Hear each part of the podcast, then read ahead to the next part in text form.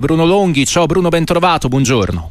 Ben trovato a te, buona giornata a tutti. Il primo amico in diretta è Ciro da Imperia. Ciao, buongiorno.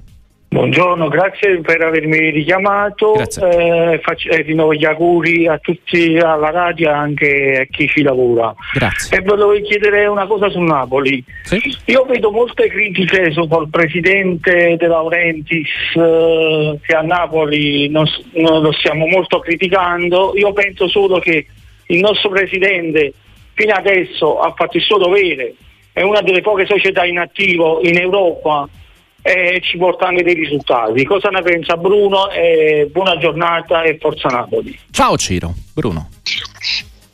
Allora, innanzitutto ciò che sta dicendo Ciro non va contestato perché ha perfettamente ragione.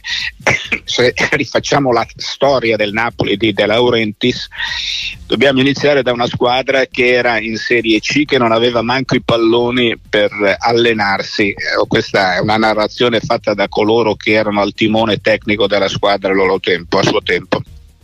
Per cui tutto benissimo, benissimo quello che è stato fatto lo scorso anno, non dimentichiamo che all'inizio della stagione ben pochi accreditavano il Napoli della possibilità di vincere il campionato, c'erano stati eh, degli acquisti ma soprattutto delle sessioni pesanti, per cui è arrivato questo sogno dopo 33 anni. Poi eh, è quasi normale, fisiologico che quando abitui bene i tifosi, li abitui a dei grandissimi successi, eh, questi successi poi non arrivano ma quasi d'incanto, pochi mesi dopo lo scudetto è chiaro che si cerca un capro espiatorio.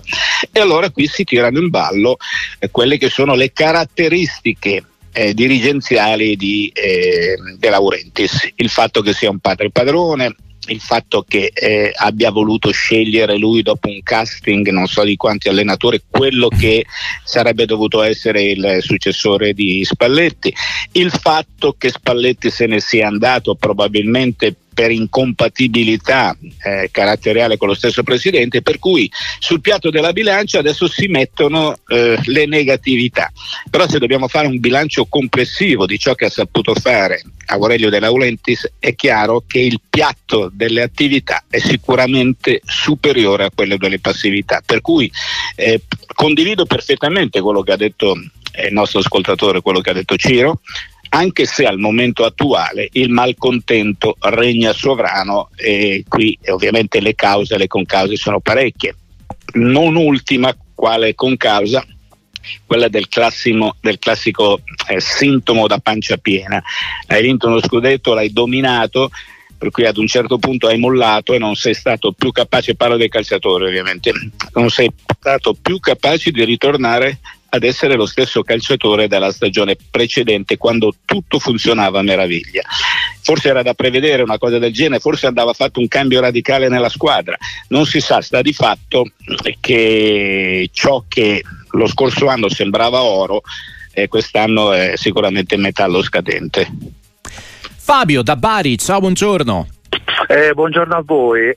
Buongiorno a voi, vorrei parlare un attimo della Roma di Mourinho. Per sì, la polemica sì. Mourinho e Mauro, io del, sono palesemente schierato con Mauro uh-huh. perché la Roma veramente in casa, non sono più partiti di calcio le, le partite della Roma in casa, sono diventate vere e proprie corride, con Mourinho che non fa altro che protestare 90 minuti con tutti quelli che gli passano davanti, quarto uomo, giocatori, e i giocatori in campo sono dei veri e propri provocatori. Ormai andare a giocare a Roma sta diventando veramente un'impresa difficilissima. Proprio ieri vedevo dei numeri, cioè nello staff di Mourinho sono stati espulsi, sono stati espulsi 29 volte in, in, tre anni da quando sono in Italia, cioè veramente uno spettacolo raccapricciante.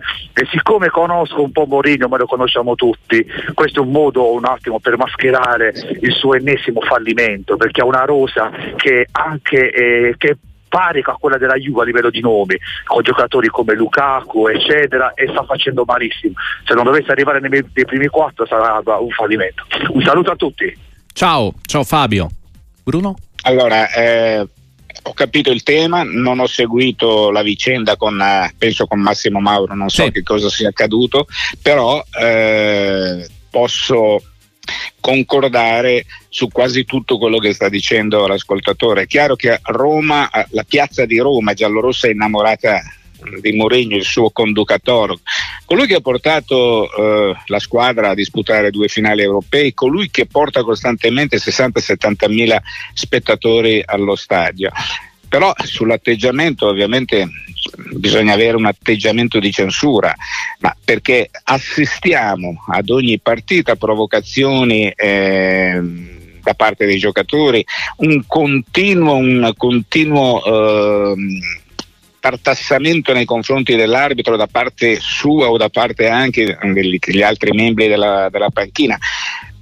Sono venuto a sapere che quando ci sono le designazioni arbitrali sono molti gli arbitri che preferirebbero non essere mandati a Roma a dirigere le partite, a Roma giallorossa, questo per capire l'ambiente che mm-hmm. si è mhm. creato. Eh, per cui non posso che concordare con eh, ciò che sta dicendo il nostro ascoltatore di Bari, fermo restando che adesso è inutile che mi metta qui a sottolineare cos'è stato Murigno nella sua storia, cosa ha rappresentato, cosa ha vinto, quello lo sappiamo tutti. Però quello era un Murigno, questo è un Murigno che invece è alle prese tra l'altro poi con problematiche di rinnovo eh, che sembrano non, non, non possano essere risolte alla luce di quello che è il comportamento della squadra. Parlo a livello di risultati, la Roma se non sbaglio ha 19 o 20 punti dalla prima classifica, per cui eh, capisci con una squadra del genere sei Dybala e Lukaku, sebbene eh, su Dybala bisogna fare il solito discorso relativo agli infortuni, sei giocatori di questo spessore, insomma non puoi essere staccato di ben 20 punti dalla vetta. 19 ricordavi bene Bruno sì, sì, eh, la distanza di classifica tra l'Inter prima e la Roma. 334 773 0020 eh, restando nella capitale poi andiamo a Palermo eh, un amico ti chiede cosa ne pensi di Gendusi ottimo acquisto per me se ne parla da troppo poco. Mi ha Aveva, mi aveva lasciato qualche perplessità nelle prime partite, no? perché vedevo questo ragazzone cappellone dalla gamba lunga, no? con questo passo molto largo, e pensavo fosse inadatto a, ri- a, ricoprire il ruolo di centrocampista proprio perché con la, l'apertura del compasso molto larga talvolta hai difficoltà nello stretto. Poi invece devo dire che è un cavallo da corsa, un cavallo di razza, un giocatore che piace veramente. Adesso io faccio un paragone, io come l'ho visto la prima volta, mm-hmm. Eh, difficilmente l'abbinamento che sto facendo adesso lo ricorderanno gli ascoltatori. Mm. Ma non so se andando indietro alla finale della Juventus con l'Hamburgo c'era un certo Rolf che giocava a centrocampo dell'Hamburgo. Ecco, io quando vedo Gendouzi vedo Rolf, stessa postura, stessa corsa, stesso passo col compasso largo, eh, però chiaramente è un paragone che insomma quelli che, che sono più giovani francamente non, non, non, non, lo possono riconoscere. Però è un giocatore che mi piace, mi piace molto. Mm. Eh, Giuseppe da Palermo, eccoci, buongiorno. Eh, salve, eh, buongiorno a tutti e complimenti sempre per la trasmissione. Volevo chiederle, lei eh, che idea si è fatta sugli uh, arbitri? Però eh, dico, per me c'è molta soggettività perché ognuno, uh-huh. cioè, mhm. non parlo di malafede.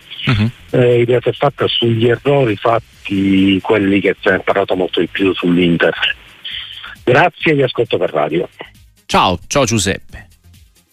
Eh, sulla soggettività è fuori di dubbio che siamo d'accordo, soggettività dell'arbitro perché un arbitro mm. non è la stessa persona che arbitra un'altra partita, soggettività del VAR stessa storia perché al VAR non ci sono sempre gli stessi varisti o avaristi. Eh, l'idea che mi sono fatto è un'idea che porto avanti da tempo che non può essere eh, parliamo di rigori o di episodi in area di rigore o quegli episodi che possono mh, mm, annullare un gol, cancellarlo oppure eh, ritenerlo valido. Eh, l'idea che mi sono fatto è che non può essere tutto bianco o tutto nero perché tutti gli episodi non sono uguali anche i falli di mano, eh, ci sono quelli in cui hai il braccio evidentemente largo, quello tipo la partita di Empoli quando il pallone che è destinato alla curva ti sfiora il, po- il polpastrello. Siccome esistono due cartellini per, san- per ehm, sanzionare eh, le scorrettezze, esiste il giallo ed esiste il rosso. Per quale motivo, allorché accade un episodio eh, sanzionabili in area di rigore non si usa lo stesso metro.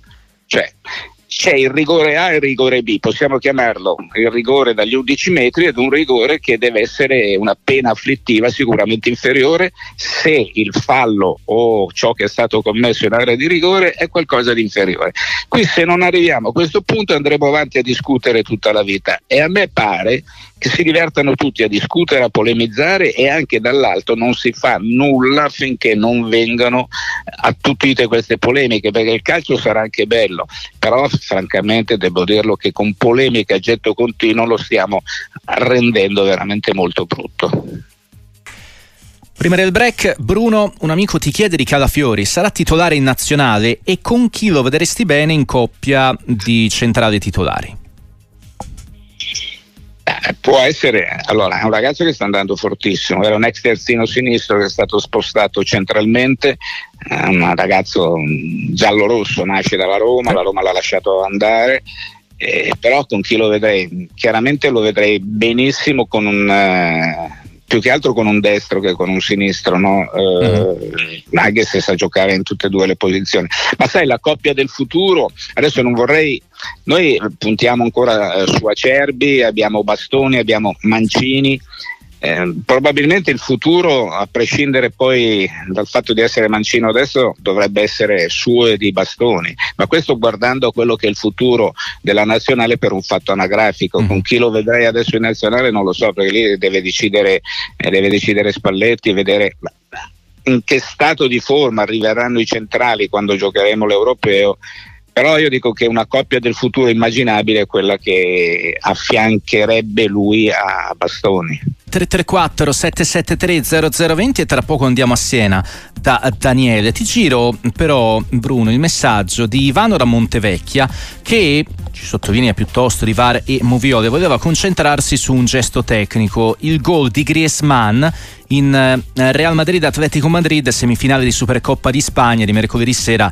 per la Rara. Poi è stata partita scoppiettante che si è protratta ai supplementari con il successo roboante anche nel punteggio di Ancelotti su Simeone. Eh, chiaramente no, un'indicazione in più per Simone Inzaghi verso gli ottavi di Coppa Italia. Non so se hai avuto modo di vedere di apprezzare. Sì, sì, ho visto, eh. ho visto, ho visto, visto, eh. visto, un gol stupendo è stato mm. è stata veramente una perla in quella partita perché lui è partito diciamo da mezzo sinistro con una finta ha fatto fuori due avversari, poi quell'altro che gli veniva incontro l'ha schivato spostandosi a destra e da mezzo destro ha fatto partire con il destro, lui che è mancinissimo, lo sappiamo benissimo, veramente una, una carezza che si è infilata a fil di palo. Ma non c'era bisogno di quel gol comunque per mettere in allarme Simone Inzaghi e tutto il mondo Inter con le forti dubbi. Griezmann lo vediamo nelle partite del Real Madrid e tra l'altro gioca ormai da tempo in un ruolo che non è più da prima punta, ma però diventa quel centrocampista avanzato che fornisce di palloni invitanti ai suoi compagni, però quella perla è stata veramente una perla, la definizione che bisogna dare a quella giocata e a quel gol di mm, dell'asso francese, cioè, sicuramente, sicuramente non c'era bisogno ovviamente, ripeto, di quel gol per mettere sul chi va là tutto l'ambiente Inter. Daniele da Siena, eccoci, buongiorno. Sì, buongiorno. Buongiorno. Prego. Sì, eh, allora innanzitutto complimenti a tutti per la trasmissione Grazie. e al signor Bruno Longhi per la moderazione, competenza e eleganza nelle sue risposte. E Prego. Eh sì, chiedevo queste due cose. Uh-huh. Eh, derby Roma-Lazio, ecco, capisco che per i giocatori eh, squalifiche da parte della società non siano previste per tutti gli interessi che ci sono intorno, ma io mi ricordo che ho giocato tanto che nel nostro piccolo a livello proprio giovanile eh, i nostri dirigenti quando facevamo quelle, quelle piazzate come l'altra sera, quel Far West, ci facevano stare fermi per due o tre partite e chiedevano il rispetto degli altri e da lì si imparava tante cose. Quindi un qualcosa, tocchiamoli allora il soldo a queste persone, ma uno spettacolo a quel modo è indecente. Due, se è possibile il discorso che io mi batterei da sempre, ossia siamo tutti uguali, di un tempo effettivo, perché mm-hmm pagare anche 100-150 euro per 40 minuti, 45 minuti di gioco, ecco io sarei per il tempo effettivo, un mm. tempo di 25-30 minuti a tempo, perlomeno tutte quelle sceneggiate, tutti quei cosi e si gioca tutti uguali. Grazie, mi ascolto per radio. Ciao Daniele. Bruno. Mm. Allora, per quanto riguarda la prima parte della domanda, Daniele evidentemente fa il dirigente in una squadra giovanile, innanzitutto lo ringrazio per i complimenti e facendo dirigente in una squadra giovanile tu hai il materiale ancora acerbo, hai il, Uh, hai questi giovani no, sui quali puoi lavorare, puoi insegnare tante cose. Qui quando si parla di professionisti è veramente uno scempio vedere quello che noi vediamo in partite di un'importanza tale che sono viste televisivamente in tutto il mondo, ecco vedere quelle risse da Far West. Però qui stiamo parlando di professionisti, se non si è riusciti ad insegnare quello che è l'educazione calcistica o il fair play, quando sono ragazzini diventa ancora più difficile insegnarlo quando sono professionisti strapagati. E ogni calciatore in pratica per reddito eh, rappresenta in, in, pratica una piccola azienda, per cui diventa difficile per tutti. Poi se, come dicevamo prima, eh, ci sono coloro che dovrebbero dare questi insegnamenti, sono anche loro degli scatenati, parlo dello staff ovviamente eh, della Roma, è chiaro che diventa tutto difficile. Non so come poter ovviare, tra l'altro non è la prima volta che assistiamo a um, sceneggiate di questo tipo laddove, laddove eh, l'antagonismo o il tifo contro o ehm, non so nemmeno come definirlo, eh, la rivalità, ma è, ma, ma è, qualcosa che va al di là della rivalità, perché il derby di Roma è molto più della rivalità. Eh, ieri parlavo con un calciatore ex della Roma e mi diceva, mm, mi raccontava che al primo impatto con i tifosi gli viene detto mi raccomando non me frega niente se andate in Serie B ma vincete il derby, ecco questo per capire che cos'è il derby per Roma, per cui si va al di là, si va nettamente al di là di quello che è il fair play, fair play, la correttezza, eccetera, eccetera. Vincere è l'unica cosa che conta in quella partita. Eh, sul tempo effettivo io sono sempre in disaccordo, eh, l'ho sempre detto, per cui questa è la mia idea, però finché non lo sperimentiamo non possiamo vedere quelli che possono essere gli esiti dell'introduzione mm. del tempo effettivo. Per cui io dico proviamo a farlo, di solito gli esperimenti vengono fatti nei tornei giovanili, sì. no? Ecco, proviamo a vedere, vediamo che cosa succede. Io il fatto che tutto debba essere cronometrato ogni secondo in cui il pallone va fuori, eccetera, eccetera, no? mi sembra che, che ci allontani dal, da quello che noi consideriamo calcio, però ripeto, ci vorrebbe un esperimento e poi dopo questo esperimento non ci verranno tratte le conclusioni, verranno fatte le conclusioni. Io sarei curioso di vedere che cosa accade. Andrea da Catania, ciao, buongiorno e benvenuto. Sì, buongiorno, volevo chiedere al grande Bruno Longhi cosa ne pensava mm, che il Catania sta per chiudere in Serie C un grande colpo che si chiama Sturaro e penso che sia un super lusso per la categoria e secondo voi cosa potrebbe dare al Catania? Grazie. Ciao. Ciao Andrea. Storaro, Storaro ha una storia importante, Juventus, Genova, tra l'altro è una citazione ad persona, non l'ho incontrato ah. eh, quest'estate a Sanremo, no? ah. eravamo in vacanza con degli amici e per cui eh, insomma, mi aveva raccontato, ci aveva raccontato del momento difficile che stava attraversando, perché lui arrivava da un periodo, ehm, periodo contraddistinto da, lunghi, da, da un lunghissimo infortunio. Mm. Chiaramente il potenziale e il valore di questo giocatore non lo discutiamo, no? per cui è sicuramente al netto ovviamente della condizione che non so se l'abbia già ritrovata al top eccetera eccetera, al netto di tutto ciò sicuramente per la Serie C è un grande acquisto ed è un grande acquisto per il Catania. Liam da Milano Domanda per il grande Bruno Longhi. Che ne pensi del Milan tatticamente e perché fa così fatica soprattutto con le big, con le grandi? Ieri ho guardato un pochino tutti i risultati del Milan con, eh, con, le cosiddette grandi, con le grandi, insomma, inserendo che l'Atalanta no, tra queste grandi e alla fine il Milan ha vinto una, due sole partite, quella col Paris Saint Germain in casa e quella eh, quasi decisiva di Newcastle ed è un fatto che se la dice abbastanza lunga e in maniera esaustiva su quelle che sono le difficoltà. Se non vinci mai o hai vinto due volte con le grandi vuol dire che evidentemente non sei a livello delle grandi. Per quanto riguarda l'aspetto tattico, allora c'è da dire che eh, il Milan è, mm, è stato condizionato ultimamente dalle troppe assenze, per cui anche volendo fare o aggiustare tatticamente delle situazioni o giocando in un altro modo Pioli non ha potuto perché il fatto che eh, abbia spostato Hernandez centralmente, il fatto che abbia giocato anche l'ultima partita a specchio con l'Atalanta con la difesa 3, tutte queste eh, diciamo, piccole rivoluzioni sono figlie del fatto che il Milan non ha avuto i giocatori a disposizione. Sull'ultima partita Ecco, io posso dire che eh, mi aveva un pochino lasciato perplesso no, quell'inizio con la difesa 3 perché avendo tre centrali a disposizione no, come Gabbia, come Chier e come Simic, Ecco, io avrei messo due centrali e avrei dirottato sulla sinistra Hernandez perché abbiamo visto che quando Hernandez e Leao stazionano sulla loro fascia di competenza sono veramente liquido infiammabile per gli avversari ovviamente. Per cui il fatto di rinunciare già in partenza a Hernandez, anche se il gol di Leao viene fuori proprio grazie ad una sua incredibile percussione e ad un retropassaggio millimetrico però io dico che il Milan senza Leao e senza Hernandez cioè senza poter sfruttare quel binario con quei due giocatori il Milan viene penalizzato e poi non dimentichiamo che eh, insomma, in questa squadra, nonostante i tanti acquisti sono arrivati quest'estate, i giocatori più forti rimangono Leao, Hernandez, Benasser e il portiere. Insomma, per cui mi pare che anche la campagna acquisti di quest'estate, che è stata presentata come una campagna acquisti stellare, non abbia prodotto finora i risultati sperati.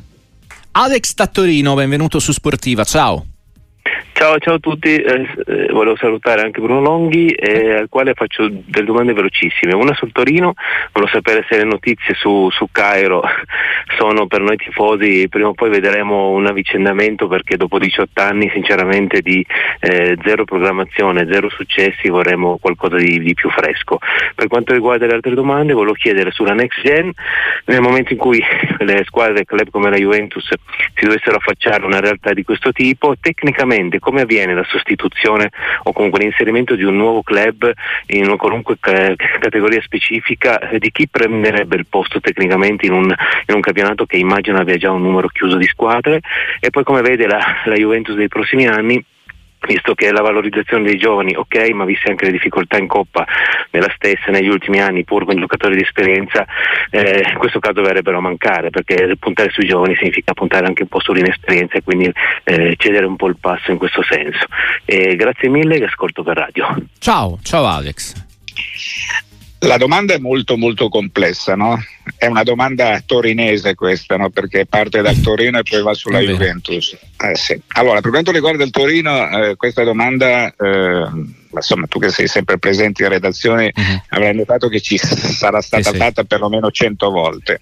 Allora, il Torino adesso staziona al decimo posto, ha una situazione direi Mm, mm, da limbo, ecco, non, non sei in paradiso, non sei all'inferno, una situazione da limbo anche se gli ultimi segnali sono confortanti.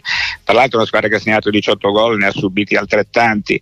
Eh, manca quel click, quel salto di qualità che mh, mm, sembra possa essere fatto per, alla luce dei giocatori perché sono arrivati comunque dei giocatori importanti il Torino ha una coppia d'attacco che è sicuramente invidiabile no?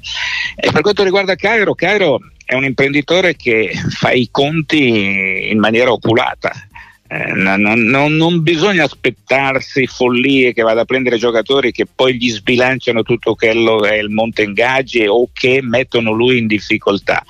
Abbiamo detto prima, Ciro mi pare che fosse l'ascoltatore che aveva parlato di De Laurentiis, che De Laurentiis ha i conti a posto.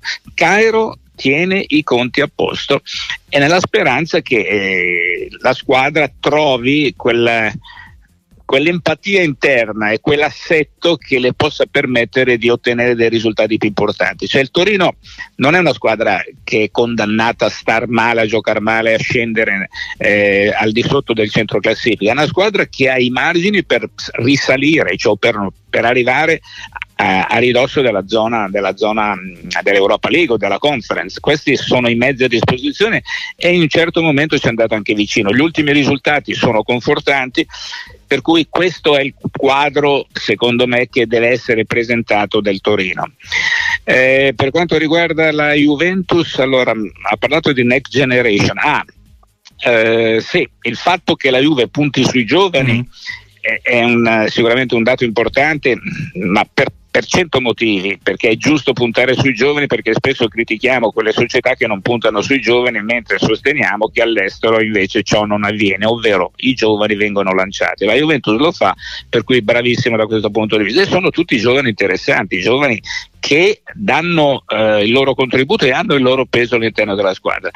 Che poi guardando avanti questi giovani possano non essere competitivi contro quelle squadre che hanno giocatori di esperienza è tutto da verificare, ma per un motivo semplicissimo, perché i giovani sono i giovani oggi. Tra un paio d'anni avranno due campionati eh, nelle gambe, due anni in più di esperienza, per cui potrebbero anche competere con squadre che hanno giocatori di esperienza. Come viene poi eh, stabilita no? la, la, la la, non la gerarchia, la, la, la, la lista delle sì. squadre partecipanti, e eh, questo già mi era stata fatta questa domanda, qui ci penserà Marani, Marani che da quando è diventato il, eh, il presidente sì. della Lega di Serie C, perché francamente n- non so nel caso in cui per esempio la Juventus ha la squadra della Next Generation, il Torino non ce l'ha, il Milan doveva averlo, non ce l'ha, se dovessero queste squadre ovviamente presentare eh, mm. eh, appunto dotarsene lì la, la decisione. Non so se esiste una, una sì, gerarchia sì.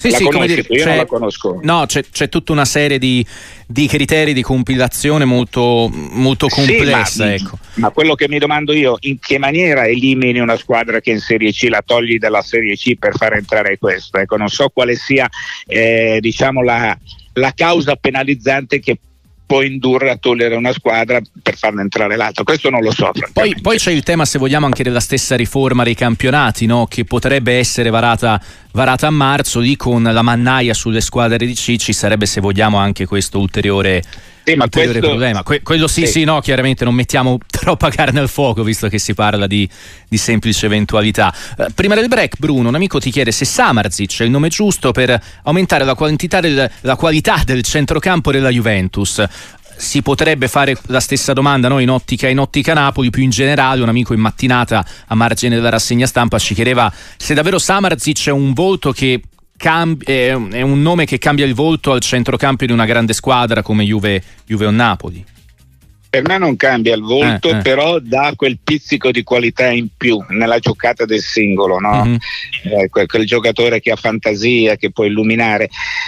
Però mh, mm, cioè, è un giocatore che piace, almeno personalmente io sono innamorato di quei giocatori quasi tutti mancini no? che hanno il dribbling facile, che saltano uno o due avversari. Però mi pare di aver visto in una realtà come quella di Udine dove mh, mm, si bada più al sodo no? che, che, che al resto, mi pare che sia stato spesso spesso in difficoltà. Secondo me è un prospetto, un progetto, chiamiamolo così, futuribile. Al momento non è ancora pronto per fare la differenza o nel Napoli, mm, visto che si è parlato di Napoli fino a qualche giorno fa, o nell'Inter fino a qualche mese fa, o nella stessa Juventus. Ha i colpi del campione, quello è fuori di dubbio, però per essere campione non bastano i colpi, bisogna avere anche molto altro. Andiamo a Bari intanto, da Nicola. Ciao, buongiorno. Sì, buongiorno a tutti. Ciao. È un onore parlare con Longhi, sono cresciuto ascoltando le sue telecronache. Allora, eh, collegandomi alla chiamata sì. di prima, volevo dire, mm. mh, mm, effettivamente non capisco perché eh, Pioli abbia giocato con la difesa a 3, sinceramente, fermo restando che eh, non abbiamo la difesa completo da, da mesi ormai. Uh, poi a proposito di rigori moderni, mh, mm, sì. perché l'arbitro del, di Milan-Atalanta uh-huh. Non ha neanche eh, rivisto quel fallo di mano al novantesimo, visto che ultimamente 9 volte su 10 Uh, quei rigori vengono, mm-hmm. vengono fischiati. Una, poi, un'ultima curiosità, mm, perché la Juve gioca martedì visto che in Europa League le squadre giocano il giovedì e poi giocano tranquillamente insomma, la domenica? Eh, e niente, a posto. Uh, ciao, ciao, ciao. Saluto ciao, Nic- i miei amici Roberto Ambrogio anche se sono interisti. Ciao, Va bene, ok, glielo Beh. perdoni. Ciao Nicola. Bruno.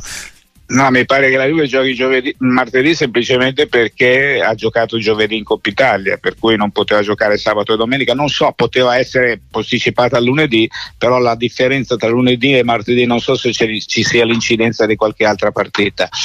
Eh, allora poi torniamo a, a, a, bomba. La domanda era su, ah, eh, sulla eh, difesa del Milan. Esatto, no, su, sullo sembra... schieramento a tre. Poi sì. su, sul rigore, eh, sulla questione di Olm, sul colpo di mano di Olm sì, sì, all'ultima azione di Milan-Atalanta. Allora, ehm, per quanto riguarda l- lo schieramento del Milan, ho risposto prima, o perlomeno sì. pensavo che il Milan giocasse con la difesa a 4 permettendo a Hernandez le sue sfurriate no, sulla, sulla, binario di sinistra. Evidentemente Pioli ha voluto giocare a specchio, Atalanta giocava con, lo stesso sistema e Pioli ha voluto fare altrettanto. Molte volte è una formula che eh, risulta essere vincente quando giochi a specchio contro una squadra che ritiene complessivamente tecnicamente leggermente inferiore, cioè mi metto sul tuo stesso piano, combatto con le tue stesse armi, ma siccome ho della qualità in più alla fine vinco la partita poi non è stato così. Eh, per quanto riguarda lì il, il braccio di Holm eh, è tutto da vedere perché ho parlato prima che io sono sempre un pochino mh, mm, così sconcertato no, di fronte alle decisioni degli arbitri sia quando vengono dati i rigorini sia quando non vengono dati sempre i rigorini perché questo sarebbe comunque stato un rigorino perché si vede abbastanza chiaramente che Holm sta portando il braccio verso il costato, non stava allargando il braccio, però sono tutte sottigliezze, per cui queste sono interpretazioni mie che probabilmente discostano anche da quello che è il pensiero dell'arbitro. Non vorrei che ci fosse eh, della dietrologia no, in questo atteggiamento del, del, dell'arbitro di Bello, cioè nel senso che forse si è sentito colpevole di non aver dato quel rigore che è parso anche a me, è parso a tutti nettissimo nel primo tempo a favore dell'Atalanta eh, che avrebbe permesso all'Atalanta già di andare in vantaggio, no? visto il risultato di parità, però poi c'è stato quell'altro rigore che lui ritiene evidentemente netto, quello eh, commesso da, da Jimenez e probabilmente ha, ha, avuto questo retropensiero. Però francamente penso che dovremmo sentire quello che dice lui, perché questo è un braccio che, che Holm sta portando verso il costato ma non è ancora arrivato del tutto uh, proprio ad essere combaciante con il costato. È difficile, è difficile dare spiegazioni. L'ho detto all'inizio della trasmissione, secondo me ci vogliono le due sanzioni come c'è il giallo per il fallo mm. da cartellino giallo, il rosso per il fallo da cartellino rosso, eh, do- bisognerebbe fare altrettanto mh, mm, per i rigori. Rigore chiaro, netto, eccetera, eccetera, calcio di rigore trovare una soluzione, una formula per quello che è un rigore a metà e quello poteva essere un rigore a metà, anche se ultimamente abbiamo visto che con il falletto di mano solitamente si fischia e si assegna il calcio di rigore. Tra l'altro sulla, sulla questione di Juve, di Juve Sassuolo al martedì, eh, ne parlavamo ieri, c'è un articolo dedicato anche su calciomercato.com, la spiegazione essenzialmente è televisiva che porta insomma da Zone in questo caso a richiedere ehm, la, la messa in calendario del match dei bianconeri al martedì sera per una questione prettamente di, di share eh, che possa ehm, permettere insomma all'emittente televisiva di realizzare il massimo possibile degli ascolti rispetto ad uno slot al lunedì dove tra l'altro è già in programma la sfida tra Atalanta e Frosinone. Massimiliano da Savona, ciao, benvenuto. Buongiorno, buongiorno a tutti e buongiorno Bruno. Una domanda velocissima di ordine tecnica. Io ho 50 anni e, e da, nel senso, non, mi ricordo solamente una punizione a due di Maradona nell'area sì. di rigore. Purtroppo sono Juventino, la ricordo bene perché è stata fantastica, ma non mi ricordo aver visto poi uh-huh. in questi ultimi decenni punizioni a due in area e non capisco per quale motivo, non, non, non si fischiano mai, solo quello. Ciao, ciao Massimiliano. Ah, no, è, è vero, Prego, perché la punizione a due la, in diretta viene assegnata solo per ehm, gioco pericoloso e aspetta che, che, che sto, sto, sto, riavvolgendo il nastro della memoria, no? gioco pericoloso e, e, e, e, quell'altro caso eh, adesso sto, mi sta sfuggendo eh. Però mi viene, eh, mi viene perché ne parlo spesso, tra l'altro, no? perché è, una, è una quasi, quasi, una supplica, no? ah, è, ostru- eh. è, ostruzione o gioco pericoloso? Ecco, ostruzione o gioco pericoloso.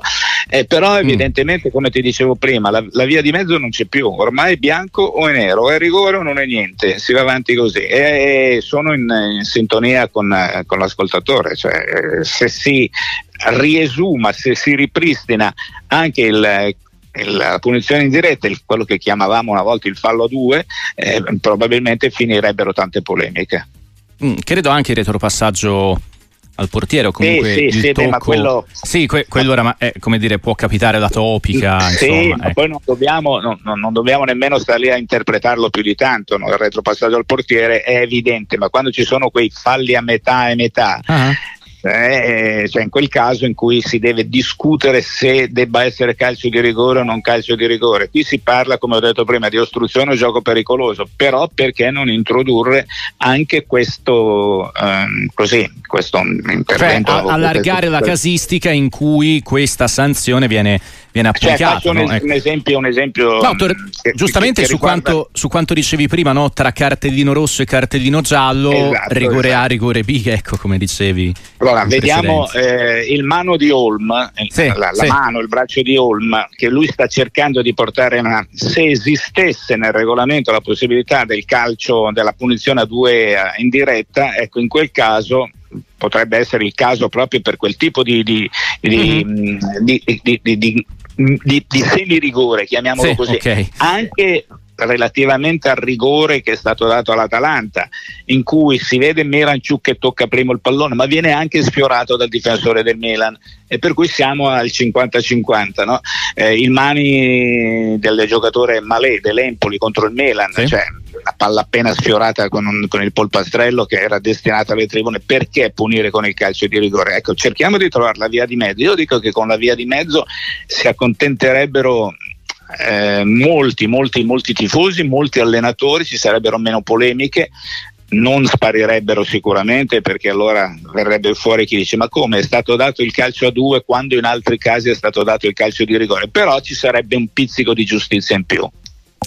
Allora, ti voglio leggere il messaggio di un amico. Sono tifoso del Bologna. Penso che, eh, oggettivam- ehm, penso che oggettivamente in Coppa meritassimo di passare il turno, eh, in riferimento a Fiorentina-Bologna di martedì. Purtroppo non concretizziamo e non è una novità quest'anno. Cosa ne pensa eh, Bruno Longhi? E eh, ciò nonostante sottolinea il Bologna ottimi giocatori. Non è tutto merito di Motta la sua sottolineatura. Sì, la merito di Motta è fuori di dubbio. Io lo penso esattamente come l'ascoltatore. Il Bologna gioca benissimo anche nella partita con la Fiorentina. Ha, avuto, ha giocato bene e ha avuto le possibilità, perché non dimentichiamo che sono stati colpiti tre legni. Zirze, tra l'altro, ha avuto una distrazione al centro dell'area di rigore ha perso l'opportunità per far gol.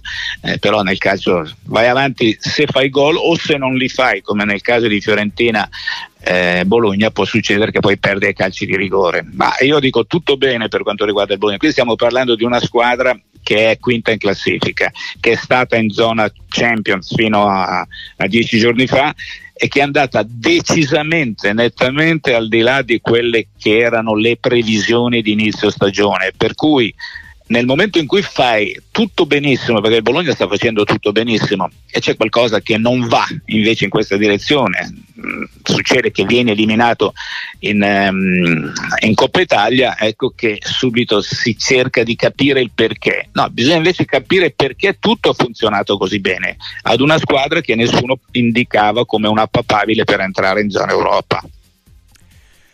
Gianmarco dalla Spezia, poi concludiamo con eh, qualche messaggio. Prego, ciao, buongiorno. Buongiorno, grazie per la vostra trasmissione. Grazie. E niente, io volevo fare un ragionamento con voi riguardo al VAR, no? Sì. Che secondo me c'è troppa libertà di interpretazione e Mhm. con uno strumento magari così utile e così preciso, secondo me ci vogliono regole più precise. Poi non so voi co- come interpretate questa cosa. E poi volevo fare una domanda, se ci sarà mai, diciamo, sul mercato del Milan, Sì. se il Milan prenderà mai un attaccante e sul mercato dello Spezia se ci saranno entrate. Grazie, vi ascolto per radio. Ciao, Gianmarco. Allora, posso dire che io non sono eh, quel giornalista che conosce in anticipo le mosse di mercato perché ci sono gli specialisti. Il mondo del giornalismo non è che è fatto mm, da giornalisti tutti uguali, c'è lo specializzato nel fare opinione, c'è chi è specializzato nel fare la telecronaca, chi nello scovare le notizie anche di mercato, per cui io francamente posso dire che il Milan l'attaccante non lo comprerà, o perlomeno la domanda era se non lo comprerà mai, allora rispondo che in futuro lo comprerà, ma adesso non penso che lo acquisterà adesso gennaio. Per quanto riguarda la Spezia non sono in grado di dare una risposta. Poi la prima parte della domanda riguardava il VAR, eh, insomma io... Su un'interpretazione troppo larga, ecco, troppo... Ma sai, c'è, il, c'è un protocollo, protocollo, particolare. Io mm. ehm, sono in perfetta sintonia con quanto ha scritto ieri Paolo Casarino, insomma mm-hmm. il VAR deve essere quell'aiuto dato all'arbitro nel caso di grossi e clamorosi errori. Poi ad arbitrare la partita deve essere l'arbitro, però purtroppo qui siamo arrivati al punto che c'è una sorta ehm, di lotta fratricida in certi casi, eh, non sempre tra colui che arbitra e colui che sta al VAR. Eh, quello che sta al VAR non deve vivisezionare tutto ciò che accade con la lente a contatto per andare ad individuare il possibile errore di colui che sta in campo. Se si rispettasse questa idea, cioè, la, cioè che la partita la deve arbitrare l'arbitro, se c'è un clamoroso errore allora il VAR viene a suo supporto, mentre invece stiamo assistendo a partite in cui tutto sembra essere regolare, assistiamo a dei gol regolari, poi improvvisamente si ferma tutto quanto ed ecco che dal VAR hanno scoperto che c'è il peccato veniale che però poi porta o al calcio di rigore o all'annullamento di un gol. Per esempio io mi rifaccio all'ultima partita, quella mm-hmm del Sassuolo e, e, francamente non mi ricordo nemmeno con chi stesse giocando. No? Mm, dici eh, quello con la Fiorentina? Con la, sì, quando c'è il, il, il, un gol che viene annullato al Sassuolo per fuorigioco sì, di, sì. di Enrique, mi pare. No? Sì. Cioè, questi sono gol che nel momento in cui li vedi in presa diretta dici è gol e finisce certo. lì e poi si scopre che c'è qualcos'altro. Per cui eh, ne usciamo tutti un pochino frastornati. No? Invece mh, sarebbe bello ad assistere a un calcio arbitrato dall'arbitro con l'intervento del VAR solo di fronte a quelle topiche clamorose delle quali ci accorgiamo pure noi e molte volte gli stessi giocatori eh, che realizzano dire, di fronte a quegli errori chiari ed evidenti per riprendere eh, appunto, appunto, appunto, appunto, appunto, ma molte volte hai notato che ah. eh, una squadra segna il gol la squadra che lo subisce eh, praticamente è demoralizzata no, di fronte ad un gol subito e poi improvvisamente si scopre che è successo qualcosa che, della quale non si è accorto né chi ha fatto gol né chi l'ha subito no? Eh, per cui eh, insomma c'è sempre il mistero dietro, no? c'è sempre da aspettarsi che tu fai gol, esulti, però sarà gol o non sarà gol. E tutto questo insomma, ci ha messi eh, tutti quanti in una condizione di, di, direi, di grande imbar- imbarazzo. Però ripeto ancora, tornando al discorso di prima, mm-hmm. sui calci di rigore, eh, parlo dei calci di rigore, non possiamo pensare che tutto sia punibile con il calcio di rigore, ci deve essere una via di mezzo, ci deve essere un grigio tra il, tra il, bie- tra il tutto bianco e tutto nero. Ti saluto eh, Bruno con il messaggio di Enzo da Mantova che ti chiede perché quando il Napoli deve acquistare un calciatore diventa uno sbarco in Normandia. Come sempre insomma ci sono queste, queste difficoltà. Va detto per quanto riguarda Samarzic insomma è un caso particolare anche il centrocampista dell'Udinese visto quanto accaduto anche in estate con l'Inter. Sì, eh, per cui non penso che il Napoli sia alle prese con situazioni di questo tipo. Questo è un giocatore particolare, gestito eh, da, una, da un agente ma soprattutto dal padre Mladen, evidentemente vogliono fare in modo, diciamo, loro, e intendo il giocatore, il padre, lo staff, fare in modo di realizzare il tutto al meglio, cioè di avere eh, il meglio dal punto di vista economico e possibilmente, se può accadere, di avere anche il meglio, perché il fatto che adesso ci sia, mh, mm, mi pare che ci sia stato l'intervento della Juventus, e dovendo scegliere tra un Napoli che sta andando un pochino in picchiata e una Juventus che è in risalita, probabilmente avranno deciso in questa direzione.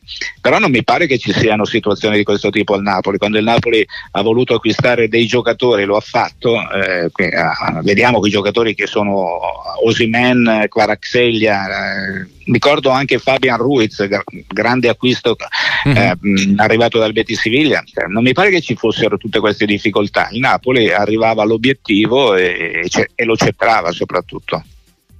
Grazie a Bruno Longhi, ciao Bruno, a più tardi. A voi, grazie, buona giornata.